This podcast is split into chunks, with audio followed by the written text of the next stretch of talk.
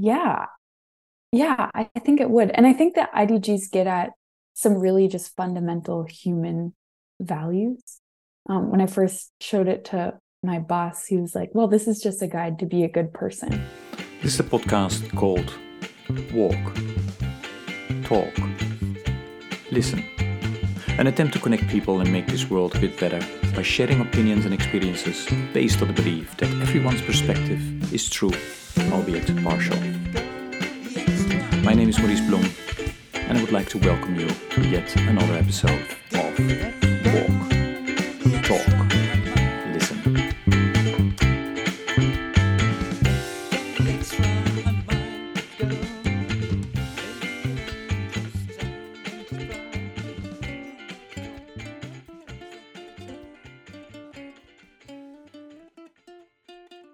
Good day, everybody. This is another episode of the podcast Walk, Talk, Listen. And as always, I'm delighted with today's guest who will introduce herself. Haley, please go ahead. Hi, everyone. I'm Haley Crim. I am a climate researcher um, in Washington, D.C. So nice to be here. Yeah, no, and, and great to to have you. And and you know, we, we met a couple of weeks ago uh, during the second uh, Inner Development Goal Summit, and we will talk a little bit about it uh, later. But um, yeah, tell us a bit about you know where did you grow up, and you know how how did that maybe contribute to what you're doing now, and and um, you know or inform. So I'm I'm always curious, and I know the the listeners as well. So I am actually recording this in my parents' house where I grew up Mhm. part of my childhood, part of the time. So I moved around a lot um, between Maryland. I was born in Ohio, actually. Mm. Um, and then we lived in England for a little bit. So I got to Oh, see a lot of different, yeah, different kind of social structures and school types and things like that, um, which I think influenced how I approach And and how did your parents end up in England as well? What type of work did they do? So it was for my dad's job. We Okay. moved, you know, all of our moves were for his job. Mhm. And he was working on, he's like kind of a marketing guy. And Mhm. he was working on hyper specialized diets for people who can't process certain, you know, amino acids or proteins or something like that. Um, things that help with epilepsy, like really specific Mm. rare disease nutritional stuff. Um, and so we were moved both first to Maryland and then to England and then back to Maryland. And then he actually worked in Israel for a little bit, but we didn't move there. Okay. Yeah, and and uh, and how do you think you know that moving and, and living in different cultures um, contributed to who you are today, and and maybe also what you're doing today? I think it really shaped my outlook. And I do a lot of work at the international level and like Mhm. cross cultural level. And I think it definitely, my interest in that was probably shaped by how much I moved. Um, and I mean, I started out in kind of a normal school in Ohio. Mhm. Um, we moved when I was eight to Maryland and I went to a Quaker school, which is very different. Um, you know, you call your teachers by their first names. Um, it's very, you know, interactive and sort of experience based. People call it call it like a summer camp. Um, so I had a great time. And then after about a year, we moved to England, where I went to a normal British school, which is Hmm. totally different to both of those. Um, you know, you wear the tie, and uh, everyone is you call people sir and ma'am. um, so that was very different. But Mm. Was it there- difficult for you that change? it was, I think it was more difficult because I was like 10 to 13. So it was kind of an angsty time in my Yeah. life. Um, but I really appreciated it. And my parents, obviously, while we were there, um, took advantage of how close everything was and how much history there is. So we went to, you know, Rome and all over um, Europe, just on kind of educational trips as Mm. our um, vacations which was really amazing. I don't think I appreciated it enough at the time, Mhm. um, but now I definitely do, and I think it has informed, um, you know, how I connect with people and Mm. talk to people and approach the world. um, I feel very lucky to have done that. Obviously, so many people don't have the opportunity to live abroad. Um, but yeah, it was it was an amazing experience, especially in retrospect. I think mm-hmm. um, I was a little too much of a teenager, free teen, to appreciate it at the time. Um, and, but, and are yeah. you an only child, or or do you have brothers and sisters? I have a brother. Um, he's a professional soccer player. Oh, but he's injured at the moment, so he's not playing. But um, yeah, so we went into kind of different career paths. Yeah, and is he younger or older than you are? He's 19 months younger than me, so we're very close okay. in age. Okay. And in general. Yeah.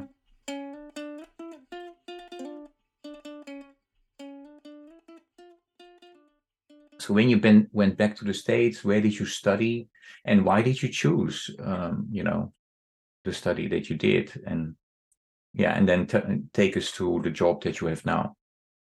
Yeah. So I came back to the States when I was in seventh grade. So I did mm-hmm. finish middle school and high school um, back at the Quaker school. We came back to Maryland. Um, and then I went to a really small school in Lewiston, Maine, mm-hmm. which uh, you might have heard about recently in the news, unfortunately. Yeah. Um, but it was an incredible time. It was a great school called Bates. Um, just such a good community and campus. Um, and there I studied environmental studies. Mm-hmm. Specifically, I focused on energy systems. I started out in global environmental politics, but ended up um, working more on the energy side. And I chose that because when I went to college, I thought I would do either chemistry or aeronautical engineering. Um. Some, a lot of my mom's family are like pilots and engineers for planes. And so, of course, I chose a school that didn't have an engineering department. And I got there and found that chemistry was really interesting, but I was also interested in so many other things. Like, I didn't want to just do chemistry and miss out on history and, you know, languages and art and things like that. And you can do all of those things in an environmental uh, major. So, I really, really enjoyed the breadth. I took literature classes for it. Um, yeah, art for it. Of course, science and policy. It was so interesting. Hmm. Um, and that just kind of hooked me. And I still work in a totally interdisciplinary way, um, working on climate engagement, communication, education, and workforce development um, at the National Oceanic and Atmospheric Administration mm-hmm. in the mm-hmm. US. So we are, you know, developing things to help people talk about and make decisions about climate change. And and I before I ask you to explain more about the work that you're doing now, and especially in a very interesting publication, um, you it seemed to me when you know uh, because I I always try to you know to prepare myself in in terms of what have my guests been doing, but you were really active in in a lot of different networks uh, related with climate change as a young uh, adult already very active um, around COP. So how did that happen? Was that during your study already, or or how did you roll into that? It was totally just falling into it. Mm-hmm. Um, so I graduated in 2019. I'm 26 right now, mm-hmm. and right before the pandemic. So I had a summer.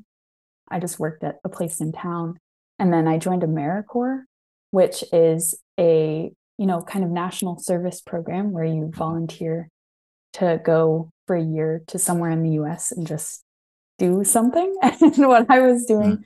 was working for a local government in the south side of Chicago, in the south suburbs. Um, and I was working for them on sustainability issues. So, again, a lot on energy, but also waste, recycling, things like that. Mm-hmm. Um, so, I actually kind of started in local government got involved in some of the networks of local governments around the US and around the world. And the pandemic hit right in the middle of that. So I switched over a little bit to helping with pandemic response. Um, and then after my term of service ended, again, right in the middle of the pandemic, um, I was just kind of searching around and happened to know some people from an internship I did before who were putting together a network of in climate and environmental education, primarily organizations who were going to COP 26, which was um, in 2021. So I was able to, because I didn't have anything else to do really in the pandemic, um, help coordinate that group. And that's how I was able to go to COP for the first time. Um, and then I got really into some of the youth networks and activist networks there. And, um, you know, met a bunch of people from across the US and around the world, all working on Action for Climate Empowerment, which is um, comes out of the Paris Agreement um, and the original UNFCCC agreement. Um, but basically, it says that we need climate education, training, public access to information, public engagement, um, international cooperation. I think I'm missing one. I'm trying to list these off the top of my head. There's six pillars.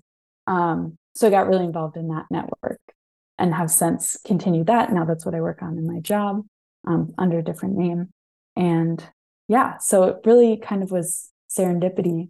And because of the pandemic, that I was able to move as far as I have internationally. No, thank you. I mean, that's that's interesting. I what I realized is that I mean, you and I work in this field, so so you know, COP is something that we understand, but not just for ensure to ensure that all the listeners understand what COP stands for. It's the conference of the parties, actually officially, um, and it has to do with the UN um, uh, you know climate change conference that happens every year since I don't know when it actually started, but uh, well, 20 we are at 28, uh, so 20 20 years ago, 28 years ago. Um, so yeah, and and so it, it's pretty amazing that as a as a, young adult you were really active and and uh, among a, a lot of different networks, and then you end up you know, working for the government in the US. And um, yeah, tell us about what you're specifically doing there, because I, I think that's really interesting, and and especially because um, you know we have a global audience and they have certain um, uh, prejudices and, and assumptions about you know what the, the US government might be doing or not be doing around climate um, so, yeah, tell us a bit about uh, what your work is about. Absolutely. Um, yeah, the US government is a huge machine. So it is so hard to see what is actually mm-hmm. going on. Um, but there is a lot going on, way more than I even expected when I started yeah. this job. Um, as coming from kind of this background where I was pushing the government to do things. Um, but if anyone's worried about that, there is a lot going on at the moment. Um, so my job is sort of split. So I work mm-hmm. at NOAA, the National Oceanic and Atmospheric Administration, which is an agency within the Department of Commerce, mm-hmm. funnily enough. Um, and there I work a lot on climate training. So workforce development pretty much for the US government um, and figuring out how to help other agencies, um, other departments, make sure that everyone in their workforce, what they can do in their job to further goals on climate. Um, so, for example, we make um, training videos with other organizations. We did one with the Department of Transportation um, to bring, you know, climate science, basic, super basic climate science, um, mm-hmm. climate justice, solutions, impact projections, um, to their workforce in ways that are relevant to people who work in transportation. Um, and then my other part of my job is I am working with the uh, US Global Change Research Program, which is an interagency group. So it doesn't sit in any you know, piece of the US government. It's a mm-hmm. group collaboration of 14 different agencies. And there I coordinate a network um, that is 30 different agencies all working on basically action for climate empowerment. So those things I listed before, which I realized I forgot one. So it's climate change education, public awareness, training, public participation in decision making, mm. public access to information, and international cooperation. so in the US government, we call it climate engagement and capacity building. We have slightly different words for those things. Um, but it's the same sort of idea. Mm-hmm. And so there are 30 agencies working on this. It's huge. Yeah. Um, so I coordinate efforts there. And one of those um, is the writing a new climate literacy guide. We are building a database of all climate trainings across the government so that people can access training. Um, we're helping with the rollout of the National Climate Assessment, which is like a US specific IPCC report, which is coming out really soon. Depending on when this is published, it might already be out. Um, and yeah, a bunch of different things. And and also just sharing best practices, helping people with questions that they have um, around engagement, capacity building, mm. education. Um, for you know, from NASA to the Navy mm-hmm. to um, you know Department of Labor, museum and library services, like everyone. Um, it's a really really fun and inspiring group to work with. Mm.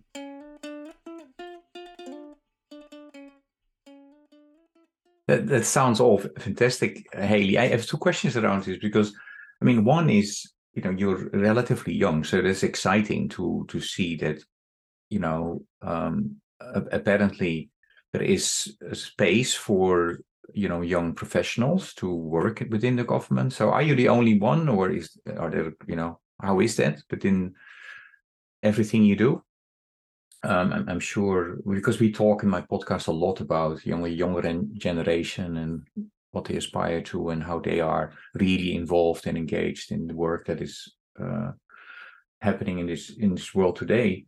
Um, and then the second question is, you know, I I work a lot in the global space and arena and the the um, how do you say this nicely the um, you know the US is not seen as a as a front runner in terms of you know the, the, the things that need to happen to make this world more sustainable. So, but when I listen to you, uh, there is much more going on that maybe the outside world, outside of the US, is aware of. So how how do you see that? Yeah, tough questions. Mm. On the youth piece, I would say yes, there is definitely opportunity for young people in government, um, in local government, international, obviously, and national government. Um, I think compared with some of my friends, my office isn't as young. Mm-hmm. Um, but there definitely are opportunities, I would say. But I also feel like I kind of felt or serendipity brought me to a lot of the places mm. that I'm at. So I don't know how replicable it is necessarily. I think, especially um, kind of in government, everyone ends up where they are through circumstance. I guess that's true all the time.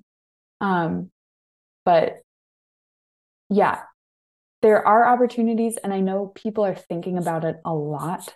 It didn't necessarily used to be the way mm-hmm. things were. Um, but it's at least with people that I've talked to, people are much, very conscious about hiring more young voices and making mm. sure that young people are really represented both in government, like actually doing government work, and also mm. in the decision making, um, especially around climate. So that's encouraging, but there's a there's a long way to go. Mm. And then around how the U.S. is viewed, I think that is in a lot of ways founded. Um, you know, the U.S. is the largest historical emitter um, and it holds a lot of the money and technology that can be useful and it's desperately needed by a lot of other countries. Um, I think not to say anything about national policy necessarily, but there is a mm-hmm. ton of work going on at smaller levels mm-hmm. and in ways that are not visible necessarily. It's not, you know, grand in government announcements or something a lot mm-hmm. of the time. But I think from a government perspective, there's a lot going on to shift that the machine, or mm-hmm. my boss describes it as like a ship.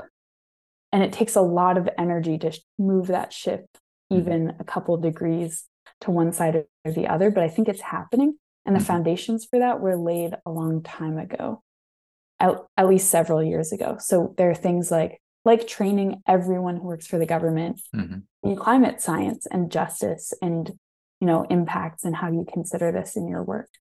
Um, things like, you know, for the first time ever, there's a whole of government approach to climate change, meaning that you know the Department of Labor or the Department of Education Mhm. has to be involved and has to figure out what they're doing on climate change in the same way that you know nasa or the environmental protection agency or you know the national science foundation does like people who tend to be who you think of when you think about climate change and we're seeing a lot of interest from groups like you know the treasury or um, the navy i'm just saying some off the top of my head Mhm. but um, there are like people that i didn't even know existed groups i didn't know about Mhm. groups that I didn't even understand how they relate necessarily to climate um, are really coming out and trying to do stuff. They're looking for to work together. Um, it's very collaborative, which I think is really exciting. Um, but with all of that said, do I mean there is we can always do more. We Mhm. have to do more. There's no way we're making our nationally determined contributions at the moment. We're not meeting our goals. Um, no country really is, I Mhm. don't think. Um, if there, it's only a couple. So there's always, always, always more we need to do from government, from you know companies, from local government, um, at the community level. We definitely have more to do, and we have more responsibility. Um, Hmm. But yeah, so I think a lot of times that, view is founded, but we're really um, there are a lot of people really working on it. Mhm. Um, yeah, No, uh, thank you for that. And I, I think it's you know it's it's good to um for people who are not familiar with the US to understand. I mean, it's an enormous country, and and and you know, I always I'm I'm originally from the Netherlands. I always tell Europeans, you know, uh, think about you know one Europe. There are uh, many challenges and um, you know things that are going on in Italy might be different than in France or in the Netherlands, and you have to compare the US a little bit like that. So maybe overall, you know, I things definitely can can be done better. But what I've seen, and and as you also explained, at the at the you know the state level, at the at the local levels, uh, a lot is going on, which is which is which is good. So so um, yeah, I think it would be helpful if people come up with opinions to really try to understand uh, what's happening. Now, the conclusion is still that more needs to be done, but that's not only for the US, that's actually for the for the whole world, right? So um, Mhm. yeah, th- thanks thanks for that, and I'm I'm encouraged to hear um, you know all the things that you're doing.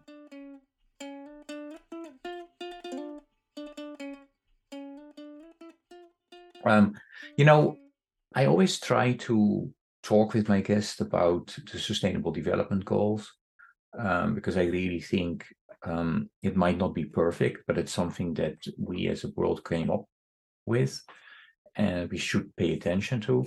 I know that you are familiar with the SDGs.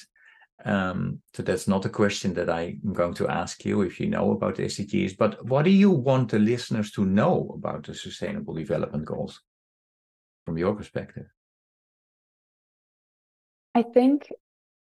Well, one thing that always surprises people when I talk internationally is that in the US, we don't talk about them. Mhm. Um, I only heard about them when I started working internationally. It's just not, it's not in the public consciousness the way it is in, I think, most other countries, um, which is something that I think we have a lot of work to do around. I think the SDGs provide a common language that's really important, especially when you're working internationally.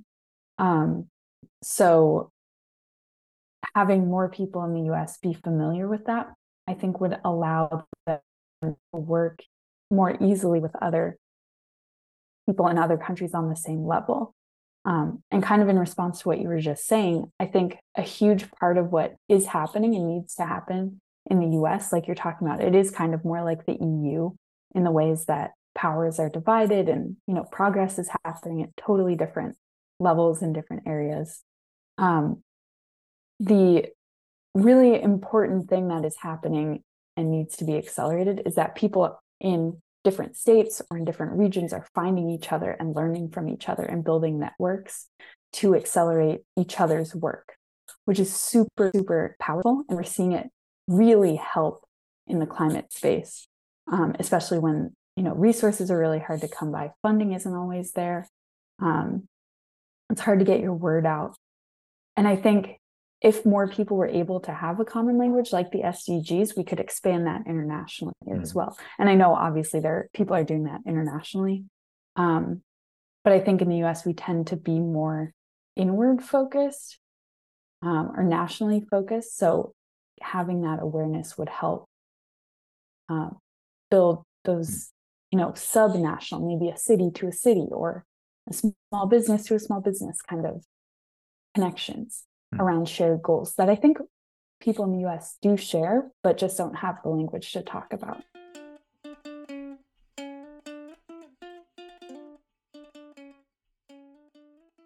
You know, you the a most recent report showed that uh, we are only at 15% on average in terms of reaching the, the goals. Um, and you know, okay, there are many reasons for it. People say because of the polycrisis, wars going on, etc. Um, but a growing group of people, um, and I know that you are aware because we met um, this group of people that is growing, uh, said that you know one of the reasons actually is that we don't pay proper attention to the ability, skills, and knowledge that you need as an individual and as a community to work on the, on these process changes that you need and these systems changes. And so the inner development goals were born, right? Five inner development goals being, thinking, relating, collaborating, and acting. Um, well, I know that you're really working on that, on these inner development goals. Can you tell a little bit about, you know, how you try to incorporate those inner development goals in your work? Yeah. So I mentioned earlier, we're one of the things that we're doing is writing a climate literacy guide. Hmm. So that is actually a set of guides. So it'll include a knowledge framework, like just what do you need to know about climate change um, to be considered climate literate. There also will be a skills and abilities framework for the first time. So that we are looking at um, transformative skills for the climate crisis, is what we're calling them, but it's really based off of the IDGs. And the idea there is, you know, just like the SDGs, here are some shared language, shared goals, um, shared concepts to help accelerate progress towards the SDGs. And so we take them and put them in the context of SDG 13, which is climate action, mm-hmm. and really all we're doing is giving some context or some examples of where you might see these IDGs in action. Mm-hmm. So, for example, if you're talking about critical thinking, um, which is one of the IDGs in thinking, um, mm-hmm. you might see, for example, um, one of the examples of how you might demonstrate critical thinking could be you know, a climate influencer on Instagram is checking her sources before she posts something to make mm. sure that she's only spreading accurate information.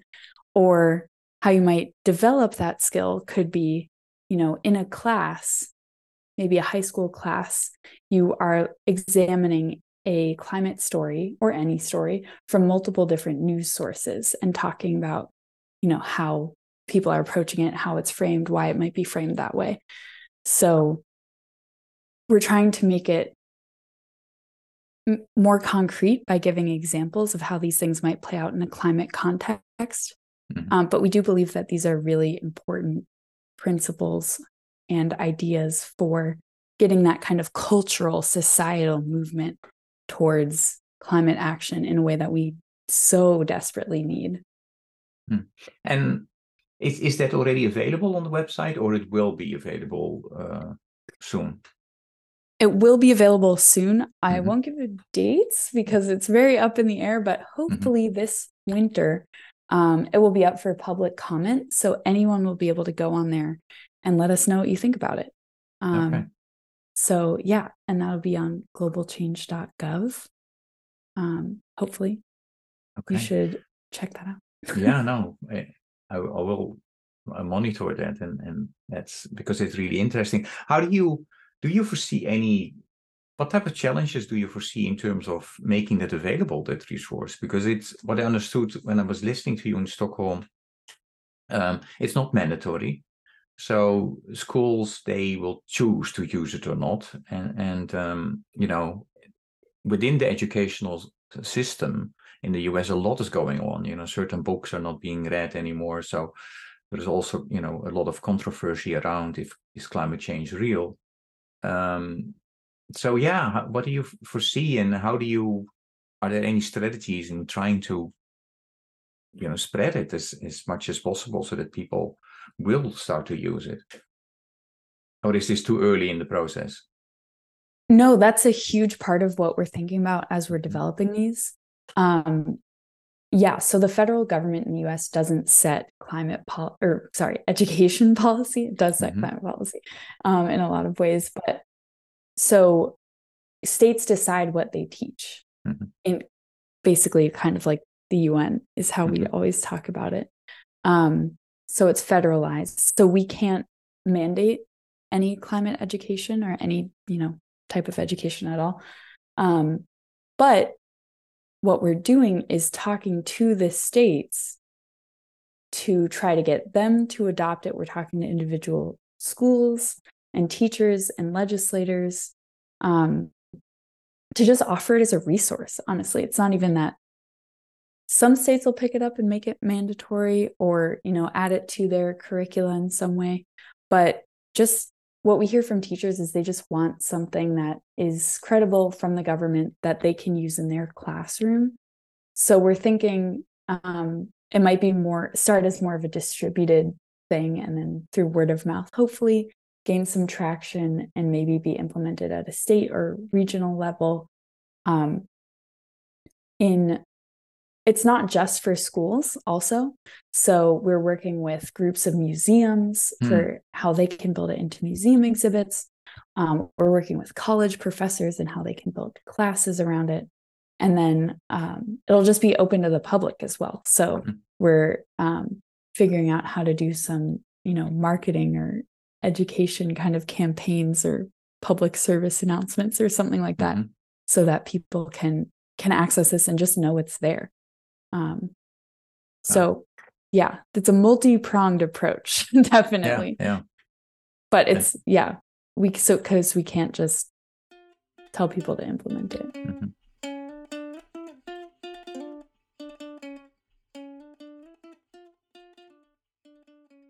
Okay, we will make sure that that um, yeah we will put those links in in the podcast notes so people can you know check it out if it's as soon as it's there to to yeah to read it and to educate themselves.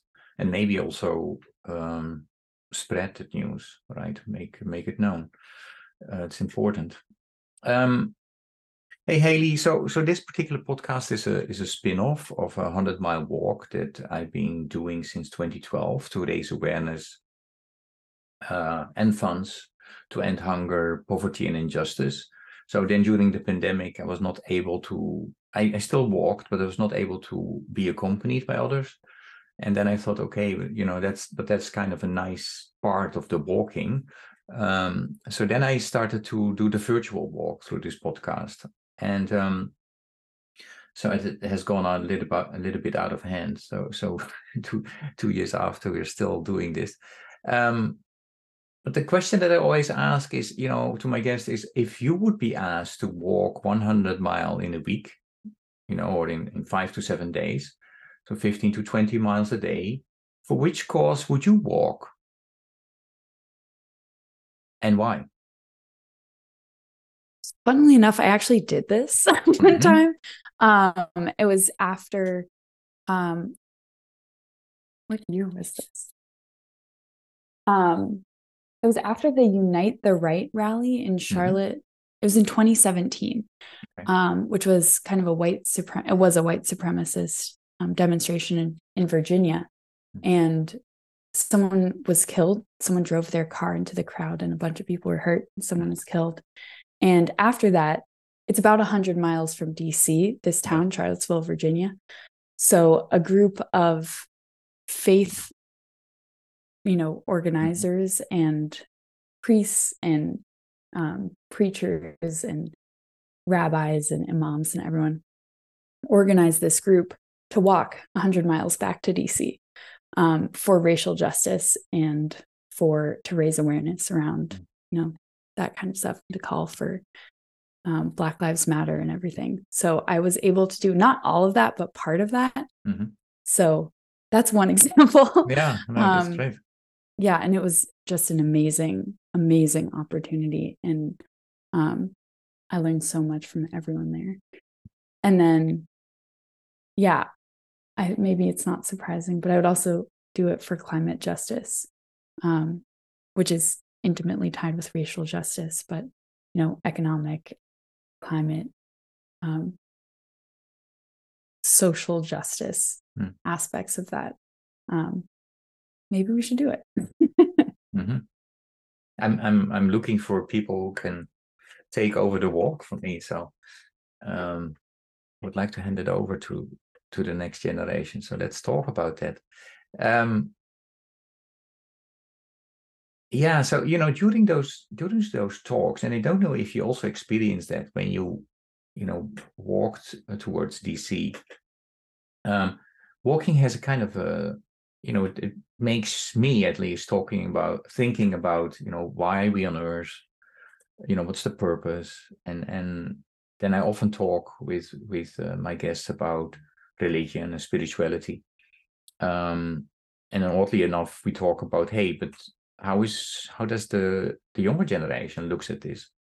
And um so some people say well you know they're not religious anymore and others say well no you know they might not go to church but it doesn't mean they're not religious and others say no you're correct but they're still spiritual so my, my question to you is what do you see happening among uh, so in your community Yeah, I think I see both of those perspectives. I think people are a lot less religious Hmm. in terms of like, you know, big R religion or going to church or wherever. Um, I think that's pretty true, probably, than the previous generation. Like our parents and definitely than our grandparents. Um, but I also think people are spiritual. People are still um, finding meaning in you know community and ritual and gatherings in a less organized way Mm. um but then of course some people like i have friends who are converting we're a couple years out of college and hmm who have really figured out where they want to go in life and Mm. are converting to a religion um which is super interesting i have a couple people who uh, a couple friends who have become like ordained ministers or priests. Um, one of my friends is converting to Judaism.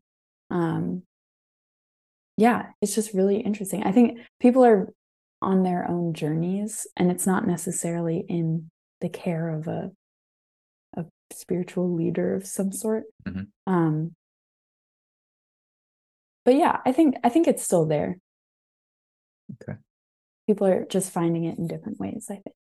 Yeah, and and you know when you talked about SDGs, you would say you know it's helpful as a as a common language.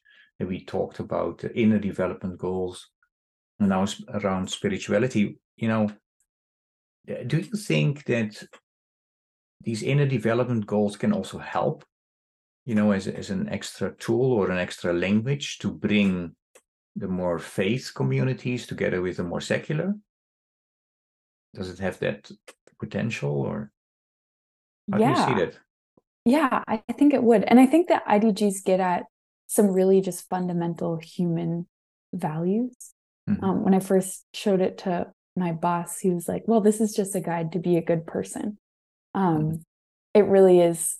I mean, you can't really argue with any of the IDGs.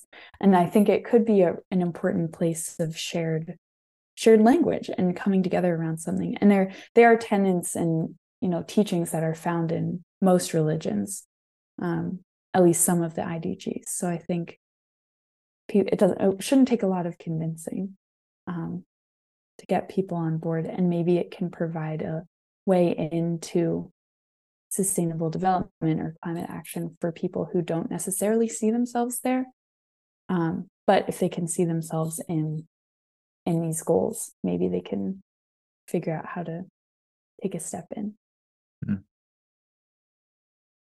um, no so I, I i really hope and, and think also you know that you know the inner development goals can help to uh, bring people together and, and be able that there is a that will enable them um, to talk with each other.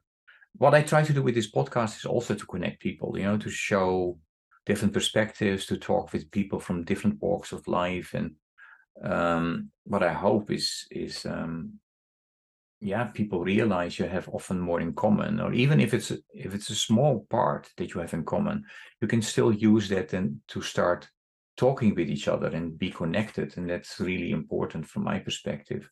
Um, so i have a you know a little introduce a little question where i try to do that to connect uh, my guests with each other.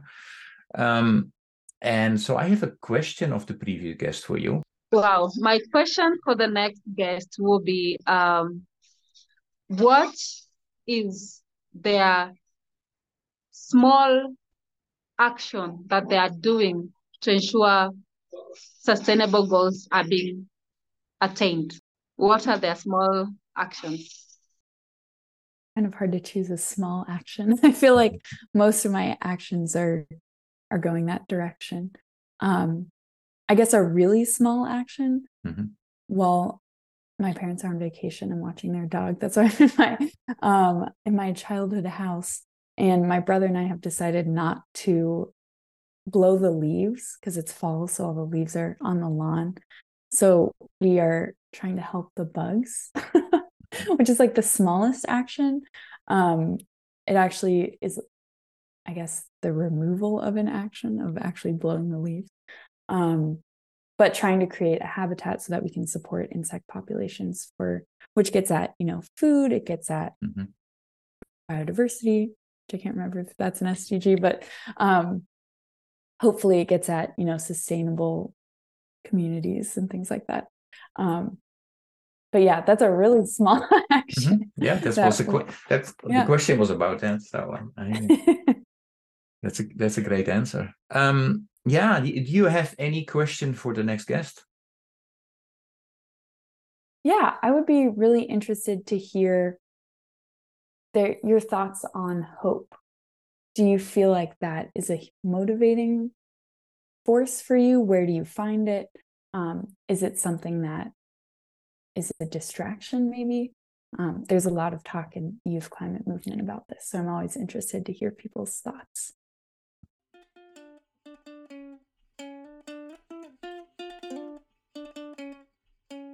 Steve Hartman of CBS uh, in the US examines or has examined how one simple act of kindness creates a ripple effect. So I have two questions to you about that. Um, what are your thoughts about you know the potential of one simple act of kindness and creating a ripple effect? And then the second part of my question is if I would ask you right now on the spot to commit to one simple act of kindness, what would you do this week? Hmm. I think that is definitely true. And I think we need it, especially in the US where things are so tense right now. Mm. Um, that, yeah, I think it is it is a ripple effect. And I think it makes it brings communities together and makes people just feel nice. Mm-hmm. Um, what would I do? I saw that people were collecting donations for um, just like a community food bank the other day. Mm-hmm. So where you could go after your grocery run and just put them there after um, after you check out, which I thought was really cool. So maybe trying to just do that, but then also spread that that model, I think would be kind of nice. Okay. I hope you will do that this week. Me too. Um, I will.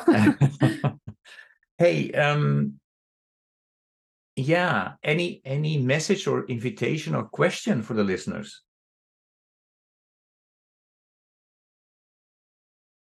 Um, I guess I would just ask people to think about what they're doing um, related to climate change and also that they know that it is not their problem solely to solve.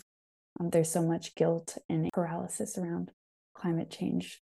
And just know that we're all in this together and we're all doing our best. And um, while you can think about it, think about what you can do in your community as well and organizing as a group because we're stronger together. I'm not going to ask you what your worry what you worry about because I, I, I think I kind of know after we've talked. I am I am going to ask you about where do you still see hope, but especially I've I've a follow up issue around this because when I talk with with the majority, well, with the majority of my more senior guests, when I ask that question, where do you see hope? They almost all of them they say, well, it's about the youth, about the younger generation. So my question is to you is actually not where do you see hope? It's more like what do you think about the fact that you know these more senior citizens are always saying, you know, I I see hope in in you in the younger generation. What do you think about that? I love this question because it's so common to be asked. Like, oh, what what brings you hope? You know, why do you do this? Um, always by older people, like on panels and things. Mm-hmm. So it's really nice that you ask this question. In some ways, it's nice to be recognized. Obviously, the young, younger generation is doing a lot. Mm-hmm. Um, and a lot of that is because there's no other option. So my response to the first question is always like, hope is secondary. There isn't another option. Like, we have to do this. It's immediate and it's urgent and it impacts all of us. So I think it is nice to be recognized by older people that you know you like what we're doing i guess. Um, but at the same time you're not off the hook you know? We can't do this by ourselves and the older generations have power and they have a lot more than younger generations in a lot of ways at the moment. Um, so we all have to work together. It has to be an intergenerational effort with you know the oldest people to the youngest people right now and going forward um, that's the only way that we do this. You know we we, we really got to know you I, I think in our conversation uh, today. I would like to go one step further and i purposely you know put this question at the end because you told me in the beginning oh this is such a hard question but i'm going to ask it anyway. Is if i ask you to mention a song or a piece of music that embodies for a big part what you are about, which song or piece of music would that be and why? Oh, this is the one that was torturing me when I was looking at the questions.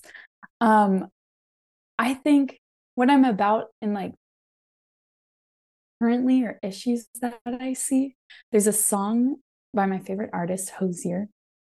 It's only on YouTube. It's not even a recorded song um, but it's called But the Wages. And I think it just really eloquently lays out kind of my outlook on the world today but in a very in kind of a hopeful way like it's a it's a happy fun upbeat song um, that really lays out you know the military industrial complex and um, you know late capitalism problems and climate change and you know racial injustice and all of these things um, but in a way that asks, what do we do about it? Um, so that's one of my favorite songs. And honestly, anything by him um, just really kind of speaks to me. He's okay. such a great artist. And yeah, if I ask you, okay, name name another two songs of him, what would you what would you uh, mention? Ooh, of his, I think um, he's another song called Jackboot Jump in kind mm-hmm. of a similar vein. Um, it's not all protest songs that he does. Mm-hmm. Um, and then there's a song, No Plan. Um, I think it's from his second album. That's just kind of about, you know, we don't know how this ends. We don't know anything like that. Mm-hmm. Um, so just enjoy it while you're here. And there's another one, sort of in a similar vein from the new album. Um, called, or I don't know if it was on the new album. You're discovering my obsession with Hozier. but um, that also is a really good song. And I have just forgotten the name, so I'm looking it up. It's such a good song. Anything from the new album, I mean, anything at all is, they're all so good. Oh, All Things End. All Things It's the one that I was talking about. And Okay. it's basically, I think it's a good metaphor for a lot of like issues at the moment. And, you know, we don't know what, what's going to happen, but everything comes to an end and that Mhm. shouldn't change how you're living right now. And it, you know, you can always plan um, and keep. This is so, listen to the song 'cause he says it so eloquently. This is butchering it. but, um, yeah, he just says, he articulates that idea so, so eloquently. Great. No, and and uh, just I don't know if you're aware, but um, I made a a playlist on on Spotify, and it consists of all the songs that have been selected by my guests. So we will also add, you know, one or two songs of your favorite artist. If you go to Spotify and you go to hashtag Walk Talk Listen, you should be able to find that um, playlist, and that consists of, you know, hard rock to soul to um, classical music, all kinds of stuff. I, I listen to it myself on, actually on a regular basis because it reminds me again about the awesome, you know, guests that I've been, yeah, uh, I've been speaking with. So that's that's really cool. Um, yeah, Haley, you know, I I um I think we came to the end of our conversation. Thank you so much um, for your time and everything you do. Oh, one question that I wanted to ask you. So, so you know, when you were studying, you were still part of so many different networks. Are you still part of that, or that's you can't combine that anymore with the work that you do? No, I definitely am. And I think it's a huge help in the work that I do. Mhm. Um, and I love, I'm still in my personal time very active in all of those, Wow. all of those networks internationally, um, you know, policy, Hmm. activism, things like that. Um, so you can, you can separate work and life. Um, but it's all for the same cause. Yeah. I, yeah. Cool. Um, any question I should have asked you, which I did not? I think you kind of got it. This has been such a great interview. Great.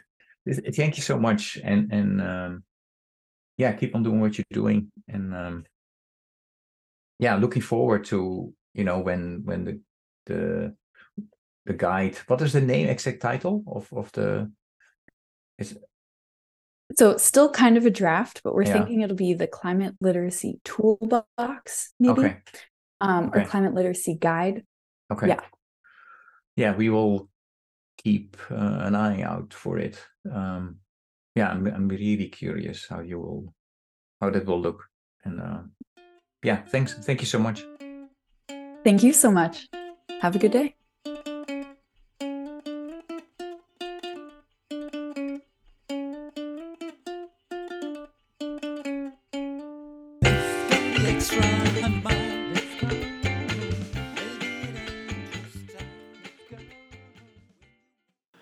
You for listening to Walk, Talk, Listen.